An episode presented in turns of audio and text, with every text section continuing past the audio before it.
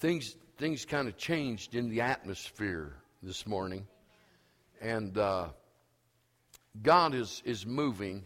Like you know, when when Brother Tony got up, it, it was almost like me talking, and and I I and that was a good word for me. I don't know if that was a good word for you. That was a good word for me because I wonder sometimes, well, why am I talking to him then if he's not close to me? Whether whether it's why or what in the world's going on, Lord, or what what's happening. But he's there. And we're talking to him. And and it woke me up this morning because there's sometimes when we're talking to him and, and sometimes we're thinking, well, what's going on here? We feel far away from you, Lord. But he's never been closer. He's never been closer. Can you say amen to that? You know, God is so good. And I, I know that I tell you all this not by works, yet I work. You know, I do that. You know, and then I, I'm going to go back to James where he says, you know, be ye a doer of the word and he said, You show me your faith without works, and I'll show you my faith by my works. He says, By my works. You know, he said, I'll show you that faith. And so then that tells us all that, you know, we need to work. No, that's not what he's saying at all. He's saying when faith came down inside of me and the love of God came inside of me, I just love working for him. Can't help it. Can't help it. That, he's saying that. He's, he's not saying I, I got work so I can get to heaven. He said, Man, when God came down inside of me and the love of God came down inside, I can't do enough for him. Right? And he's saying, So, you know, he said, If you love God, how come you're not doing nothing for him? Right? Now, you know, and, and Tony even mentioned the dog. My dog getting old. When we got that dog, that dog's old. You know, that dog's old anyway. And I knew that dog was old. Nancy liked that dog, and I thought, you know, if that dog to bring her some peace, then you know, there's nothing wrong with that and bring that dog. Well, he's getting older every day. And he just just laying around and doing all the stuff, and he, he just waiting to go to dog heaven, if there's such a thing as dog heaven. He's waiting to do that. And, you know, I looked at that old dog this morning, and I'm saying, you know what, dog, you getting old. You know. And, and but I looked at that old dog, and, and, and I just kind of saw peace on that old dog. And the, peace, the peace on that old dog was because he's in our house and, and, and we was his family. Seriously, that's what it was. And, and I looked at it and I said, that old dog, he can't, he's got arthritis. He can't hardly get up and the whole route. And I knew he's an old dog when we got him. And, and uh, I've been through, God has just taught me so much through that old dog. And y'all remember when he got hit by the car and I prayed for him and that old dog. And, and uh, I, I watch that old dog and I watch him lay there and, and he looks at me like, don't feel sad for me. I know that you don't believe that, but he looks at me like, it's all right. And you know what? The Lord spoke to me and he said this. He said, I, will take care of that old dog. He said, I love you more. He said, I'll take care of you. He said, don't you worry about a thing. And when we get to that place, it's kind of like we're worrying. Am I right, Tony? We start to worry just a little bit. And we know that worry is not part of us. Worry, worry the, the Lord teaches us not to have anxiety. He teaches us not to worry. But yet, we, we do. We do. And He doesn't hold that against us. We think, oh, I'm worried, I'm sinning. And, and God says, listen, all you want to do is just trust me. He said, now, if you'll trust me and have faith in me, it'll take your worry away. Because you can't trust God and worry. Can't do it. You can't say, God, you're God, and then worry. You know, you can't say, God, you created the heavens and the earth, but you can't take care of me. You can't say that. But our heart says that. And then all of a sudden, we might do something that we shouldn't have done. We might say something we shouldn't have said. We might think something we shouldn't have thought. Amen? Come, I know y'all perfect. I'm talking about myself, you know. And, and things of that nature happen, and then all of a sudden I start to feel condemned. Well, you know what? I ought to, ought to know automatically when I start to feel condemned, God's not in that. Do you understand that? God is not in that because I was condemned of my sin by the Holy Spirit. And when I was condemned of my sin by the Holy Spirit, when He said, You're guilty. And I said, Okay, what's going to happen? He said, You're going to die. You're going to die for crimes and for sins that's done in that body. And so then I, the old man dies, and then God puts within me a new man who's born again. See, that's, that's all about the cross. You know, we don't preach the gospel of the kingdom enough. The gospel is, there's more to the gospel than what we think. It's the gospel of the kingdom. And so that's why Jesus prayed this. He said, Thy kingdom come, thy will be done on earth as it is in heaven. So we are kingdom people, and God wants us to live like kingdom people and not like earthy people. He says, Set your affections on things above and not on things of this earth. Amen. And so when we start to set our affections on things of this earth, right? Things start to go haywire in our life. And you know, then we then we try to fix it. Anybody like me, you try to fix it? Huh? Yeah. We try to fix it and we kind of just make it worse. Right? Like like you pay a credit card off and I'm never going to do that again and max it right out. I got some giggles on that one. Yeah. You know, so you know, pay that off and I'm never going to do that again. Next thing you know, you max that card out again. Okay? See, the thing of it is, we, we, we say we're not going to do some things, then we turn right around and we do it again, and then because we've done it, we try to fix it. And see, here's what Jesus said. Now, listen what he said. He said, I fixed it at the cross. He said, I fixed you at the cross. And when you received me as your personal Savior, listen to what he says. He said, I took my blood and I covered you. And when my Father looks at you, he sees me. He sees the blood that covers you. He does not see your sin and transgression no more when you take him as your personal Savior. That's the cross. That's what the devil doesn't want to get out that when you got saved, there were all kinds of things that happened in you. Now, pay attention here. This is not even written down. What's written down is in this book. This book. I'm reading out this book today. Get amen on that? Now, this, this book came out of this book, but this book didn't come out of that book. Got it? So, listen to what this book says. It says, Amen. I got that. It says, in verse 19, we shall know by this that we are of truth and shall assure our hearts before him in whatever our hearts condemn us, for God is greater than our heart and knows all things. God is greater than your heart. And even though you don't understand it, we talk about the heart, we talk about love. The heart is a deceiver. It is. People get married, okay, and they're in lust. They, they call it love, but they call it lust. You see, because in my years, I've only come up with two things that make a successful marriage. Two things. And none of it has to do with romance. None of, none, none of it has to do with lust, romance. Two things. Two things. Can you live with her and do you trust her? Can you live with him and do you trust him? That's it. That's the two things right there. And then if you can live with them, you're, you're, you're compatible as one, and you can trust each other, my goodness, that opens up an avenue of every single thing. Because, see, here's, here's what happens anymore. You don't want your parent to pick your husband or wife, young people. I love in, I love in school when I say, I, am going to pick your husband. Oh, no, you're not. No, no, no. No, uh-uh, no. I'll pick my own. See, we have this idea of romance, and romance has only been around for a couple of hundred years. Well, it has. Romance always brought people trouble. Romance always brought, brought adultery, fornication, and all those things in. See, way it used to be was you had a daddy and a mom. And so the dad said, Let's find him a good wife.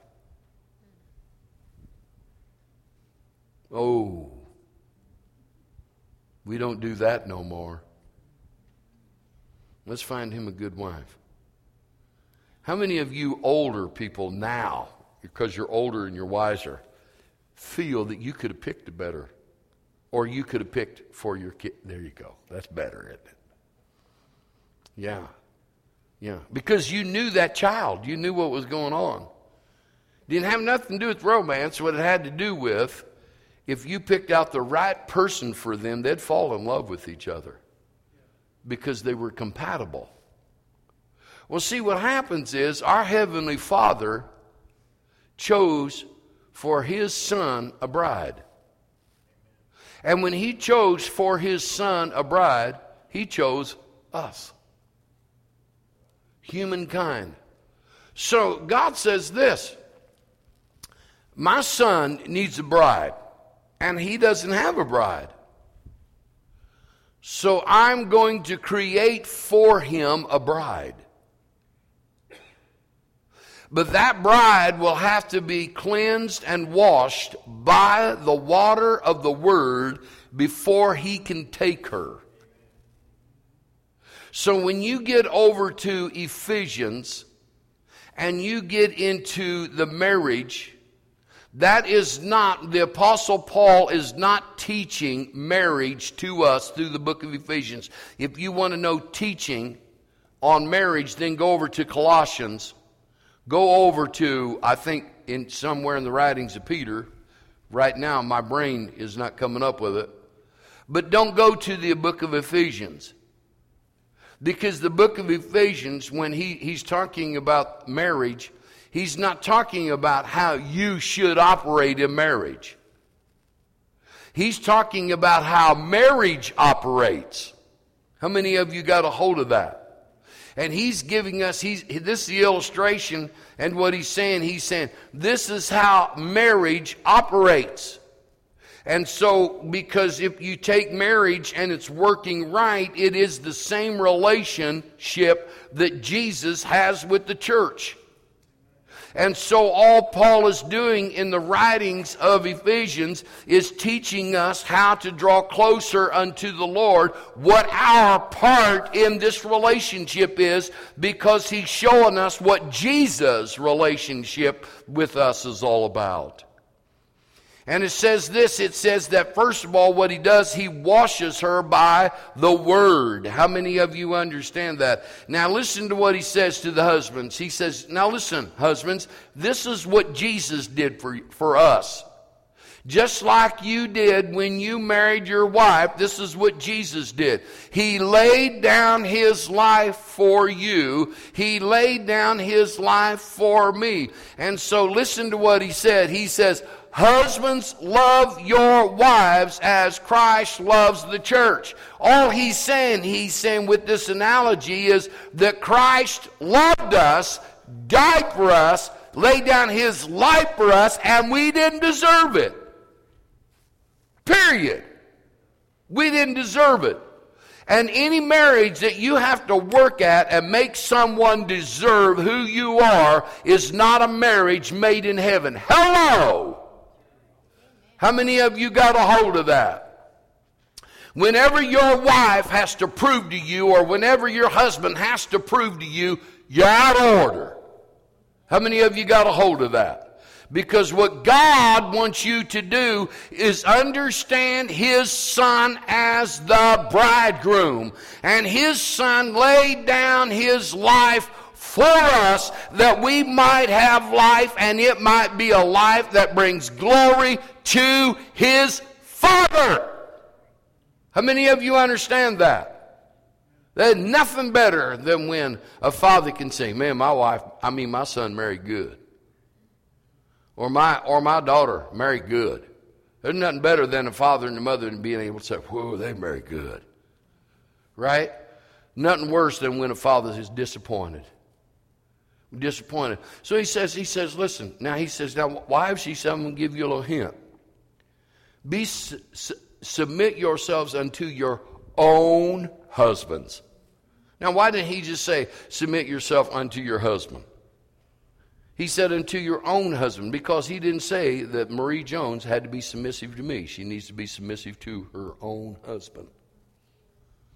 So we, we, we have this context in our relationships now uh, that women are supposed to be submissive to men.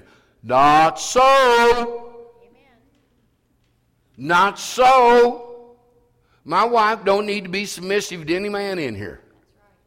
Oh, Pastor, not to one man in here. And if my wife is submissive to any man in here, she's out of order. You women who are married only need to be submissive to a pastor, but not to me as a man. How many of you understand that? Do you understand that? There is a submission as a pastor taken, and that's not in the confines of a relationship, but when it comes to being submissive to me, women, you don't have to be submissive to me. You need to respect me, but you don't need to be submissive to me. The Bible says be submissive to your own husband. Because, see, understand what happened in the Garden of Eden. Eve was submissive to the devil. When she should have just been submissive to her husband. And then her husband should have operated as God told him to operate. Now, men, if we would operate like God told us to operate, we wouldn't have all these problems. So this, Jesus lays down his heart. I mean, lays down his life. And he didn't say that you had to meet any, special, any special qualities. Am I right? You didn't have to meet any specifications. All you had to do was just come to him because God had a plan. And God's plan was the church was going to be and is the bride of Christ. Somebody say amen to that. So what happens is this bride has to be washed. So he washes her by the water of the word. Am I, am I right, Pastor Don? I'm still right. Okay. As long as he's re- doing this, when these older men are doing this, I'm saying, oh, I'm okay. But when they go, mm, I'm saying, okay, let me back up, go another way. So that's what he's saying. And so he's saying to the women, he's saying, he's saying, Love your husbands. Love them. He, the Apostle Paul says to Titus, he said, have the older, the, the, the, the older ladies teach the younger ladies how to love their husbands and how to love their children. Isn't that amazing that he says that? He, you know, he never says, have the older men teach the younger men how to love. You know that? But it is women. Women need a, yeah, yeah, they do. Women, women don't care for pretty faces. Men do. The sin is not when you see that pretty girl walking down the street. The sin is when you wreck your car because you done looked at her going by. You understand that? Because the devil going to tempt you. He does do that. I never think of anything. Don't give me that stuff. We're human. So then what happens? We find ourselves in a situation because we don't let God have it all. And so we find ourselves in situations. Some of you are in situations right now. And what's happening right now is your heart is condemning you. How many of you understand that? But John here says something that's amazing. First of all, he's going to speak about truth, and truth is going to set me free. Jesus said it's the truth that'll set you free or make you free. It's the truth. It's the truth. So, what is the truth? The truth is the Word of God. You just want to be free. You want to be free of the things which bind you. I do. And then when I'm free from those things that's, that has bound me, I'm not going to say that I never get bound again, but when I realize that something's binding me, I shake it off and give it to the Lord. I don't like to live with, with change. Somebody say amen. amen. You know what? We don't, we don't chain our dog. We don't chain our dog. And so we went on a little camping trip for the last two days, and we had to put our dog on a cable. That dog didn't like that. He did not like that. He was upset with me. I knew he was upset with me. I could tell that. So he had come over only when I was eating. Now, most time if I'm sitting down in a chair, that dog always comes over because it likes for me to love on him a little bit, right? But he didn't when I sit down. Now, if I had something in my hand, he would because he knew I was going to give it to him, right? But he didn't like being on that chain. He did not like being bound because he's not used to being bound.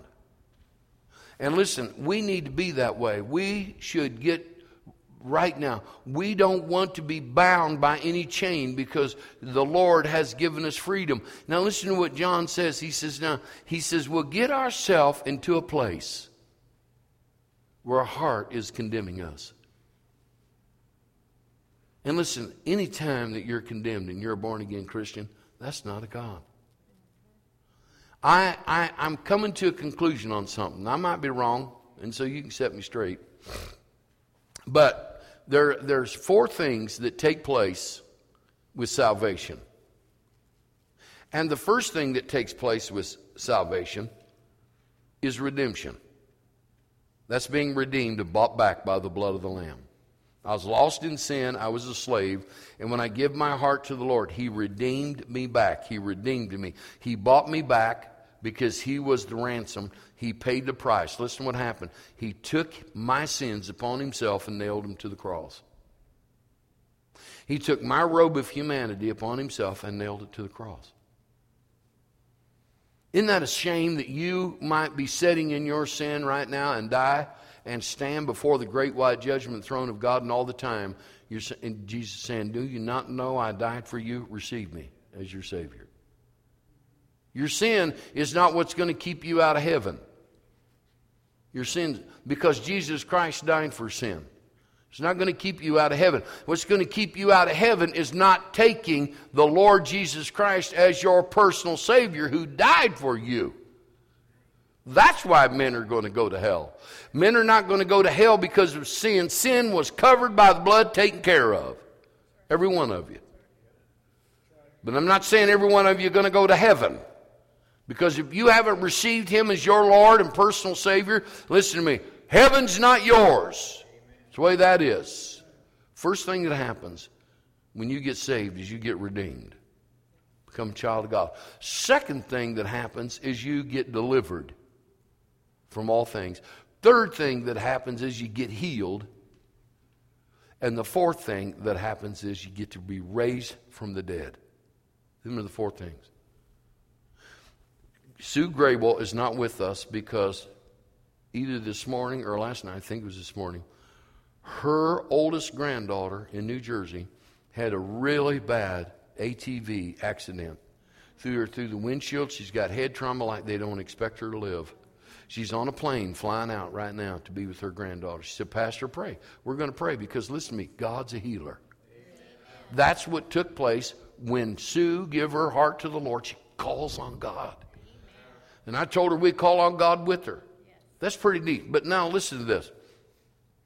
So the Lord was dealing with me about something. All this week, He's been dealing with me about repenting. Everybody say repent. repent. All right, you know what repent means?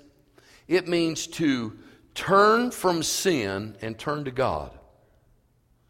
Sin in the world, there's the cross, and I turn to it. So Paul says something about repenting, and he says, repent with godly sorrow. Well, to repent with godly sorrow is different than just saying, I repent. How many of you get a hold of that? Because there's a deep deep grief that comes inside of us and a sorrow which burns inside of us because we have sinned against Holy Spirit. And there's that grief that takes place. And that's why when a man falls on his face and he's sobbing, is because the Holy Spirit's breaking him to pieces because he's going to put him back together and do something really good in this man. And, and, and Christians need to repent. You understand that? And so what happens is I'm looking at something. Well, listen, if, if I repent, and it means I turn from sin and turn to God, then I'm never ever going to do that again. Instantly, through repentance, I've been delivered. I haven't really ever looked at it in that way before. I repent. I turn away from it.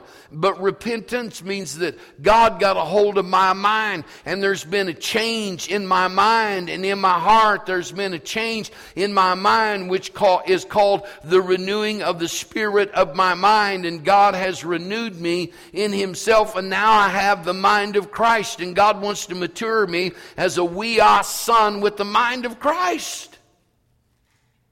Because when I'm in sin, I can't have the mind of Christ. Because sin and, and Christ, they don't, they don't exist together. Listen, sin, even in Christians, separate us from the Lord. Sin separates us. You, you mean I'm lost? No, it separates your relationship with Jesus, and it's Jesus you want to have the relationship with. You know, God doesn't turn his head when you sin, he's looking right at it. You understand that? I mean, a man goes out and commits fornication or he co- uh, commits adultery. It, it, it isn't like God said, Oh, I can't look at that. God's standing right there. He's still God. How many of you understand? He sees everything that's going on in this world, and He's not in agreement with it. And yes, by the way, He's bringing judgment to the United States because of it. People say God doesn't do that. Yes, He does. Sin separates Him from people and will separate him from nations. How many of you got a hold of that? But so then I, I get weak in my spirit and I sin. And I think, oh no, I'm lost. It's over. You see, that's where we get, we get messed up. Because John says, now look, what the devil's done has deceived your heart. He's deceived your heart. Man, I, appreciate y'all listening to me this morning. Seriously. He has deceived your heart. But he said, I got some good news for you. God is greater than your heart. God's greater than your heart.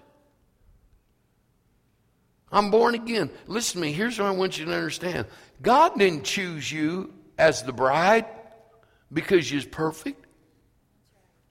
He chose you as the bride because you come into his kingdom and was covered by the blood of the lamb and you made the perfect bride for his son. Well, what happens with me when I don't do right? God's greater than your heart. He'll clean you up in the instant, in a moment, if you just come to Him. Because understand this. Would you pay attention with me just for a little bit more? When Jesus comes, He's coming for a glorious church dressed in white. He's coming for a church, a glorious church without wrinkle, without spot, without stain. He's coming for a church that he washed white and cleansed and made whole. And you say, That's not me. Yes, that is you. And all he said to this, he said this, he said, Repent. Repent.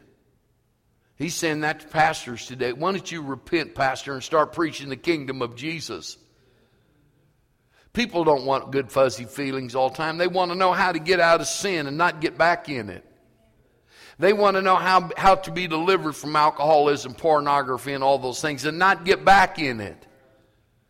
You might be guilty of some of those things and you might be ashamed. Listen, all you got to do is turn around and look at God and trust Him. And use, listen, He'll deliver you from all of that just through repentance itself. We, we, we look at abortion and we talk about abortion so bad that the woman who's had one doesn't want to get around us because she feels so guilty. All you have to tell that woman is, the Lord will forgive you. He'll cleanse you, He'll wash you, He'll make you white as snow. I'm going to do a wedding here in a couple weeks. And I don't like to do weddings. But I'm going to do a wedding in a couple weeks. And these people's past is not pretty. Before they got saved, their past was not pretty. But they give their hearts to the Lord and they changed. And I'm able to look at that woman and say, you know what? God chastened you as a virgin.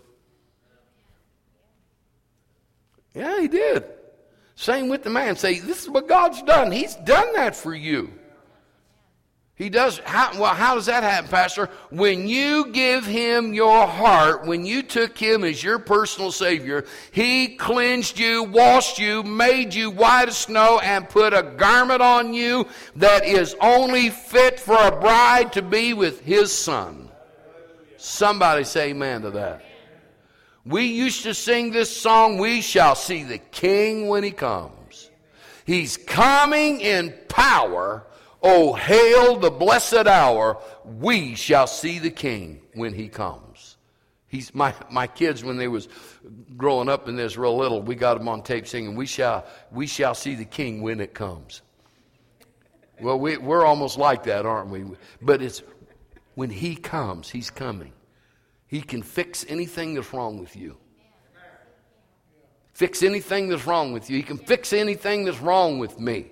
He can fix it. And He can fix it instantly. And how does He fix it in instantly? Listen, there's an altar right here. And a bowed knee at that altar and laying it at the feet of Jesus, instantly He fixes that thing. Instantly He fixes that thing. You get on your knees, you got something. I don't care that you're saved. I think one of the worst teachings that we have is that we're saved now and we don't. Listen, in 1 John 1 9, he said, Confess your sins. Confess your sins. Because God is faithful to forgive you your sin and cleanse you from unrighteousness. That's what it says. It's the cross. It's the cross. Why do we have the cross? Because we need to have everybody see the cross.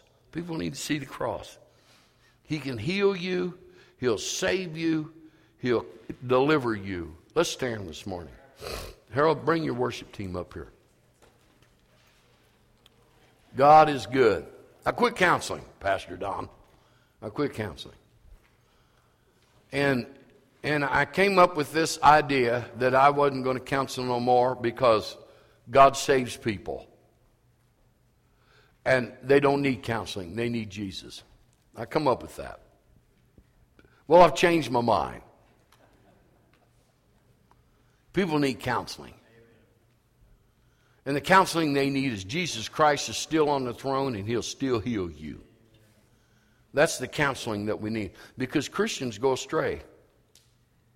Right? You know when he says, Thou anointest my head with oil? You know why he says that? Because they had a snake called an asp, and it was deadly. And if it bit you, you're going to die, period. You're just going to die. That's how deadly it was. But there was something about that deadly snake. It doesn't like the smell of the anointing oil. Now, isn't that amazing? It doesn't like the smell of the anointing oil. Now, if you want to read about that anointing oil, go back in the book of Exodus and read about that anointing oil. And you know, three fourths of that anointing oil is bitter. Only a quarter of that anointing oil is sweet, it's bitter. And so God shows them how to make this anointing oil. Now, isn't this amazing? Now, the psalmist David says, Thou anointest my head with oil. And so that shepherd would take and anoint the head of the sheep, and then he'd go around and look for the hole of that old deadly snake, that deadly asp, and he'd pour that anointing oil around that hole. And that snake could not stand the smell of that anointing oil. See, he wouldn't come out of that hole. He can't, he, yeah, he can't stand, he can't stand the anointing oil. And so that shepherd not only did that, but he anointed the head of that sheep every morning. Because that sheep was stupid like we are. Just want to eat. Cattle, cattlemen hate sheep because them old sheep pull that, pull that up by the roots. Cattle, cattle break it off and eat it, but a sheep won't. Sheep eats the root and all. They, they hate they hate sheep because of that. And so, so it's amazing. So that them old sheep, they're just eating, and they don't pay no attention to nothing. And here comes that snake. And that sheep is just eating. And as soon as that sheep, I mean, as soon as that snake smells the anointing oil, he goes the other way. David said, Thou anointest my head with oil. when my heart deceives me because I've just been eating and not looking up, kind of made a fool of myself, maybe even fell over a cliff, my head is still anointed with oil. And that old devil doesn't mess with the anointing. Thou anointest my head with oil. He'll work for you this morning. It'll work for you. He says this when my heart deceives me, God is greater than my heart. Can I give you just one more footnote? The reason why Paul writes to the Ephesians about marriage is because that woman might say something to that man, or that man might say something to that woman, because words hurt. Words hurt. And when they do that, then the old heart starts to deceive. Well, they don't love you no more. And next thing you know, all kinds of things take place because the heart deceives. Not knowing the greater condemnation comes then once you have stepped into a consequence of sin. But Jesus says, even when your heart condemns you, the truth is greater than your heart. And the truth is, Thou anointest my head with oil. The truth is, He's Lord, He's Savior. That's the truth. The truth is this that He said, when He saved me, He saved me. Now, how do I get through this thing? Easy. Repent. Harold, go ahead. John the Revelator says to the churches, he said, Man, God finds all kinds of things against you. But if you'll repent, you can sit in my kingdom. If you'll repent and come back to your first love. But people confess sin, but they don't repent from sin. Repent means you come to God and you say, You know what, God, I'm guilty of this sin. And I'm repenting today. I'm turning from it and I'm turning to you. Anxiety and worry is nothing that wants to take your life early. It's, it's, it's death itself. Repent from anxiety and worry. Give it to God. Repent. Let's go to prayer. Father God, we thank you. Father, we're going to open up these altars. And people today are going to come and repent. And then, Father God, I'm going to open up my office and I'm going to set appointments up so we can draw these people closer to you. Father God, right now you are God. And the, David said, Your mercy endureth forever. But one day, you're going to be ultimate judge. Let us fall on your mercy today. Let us fall on your grace today, and we'll give you praise.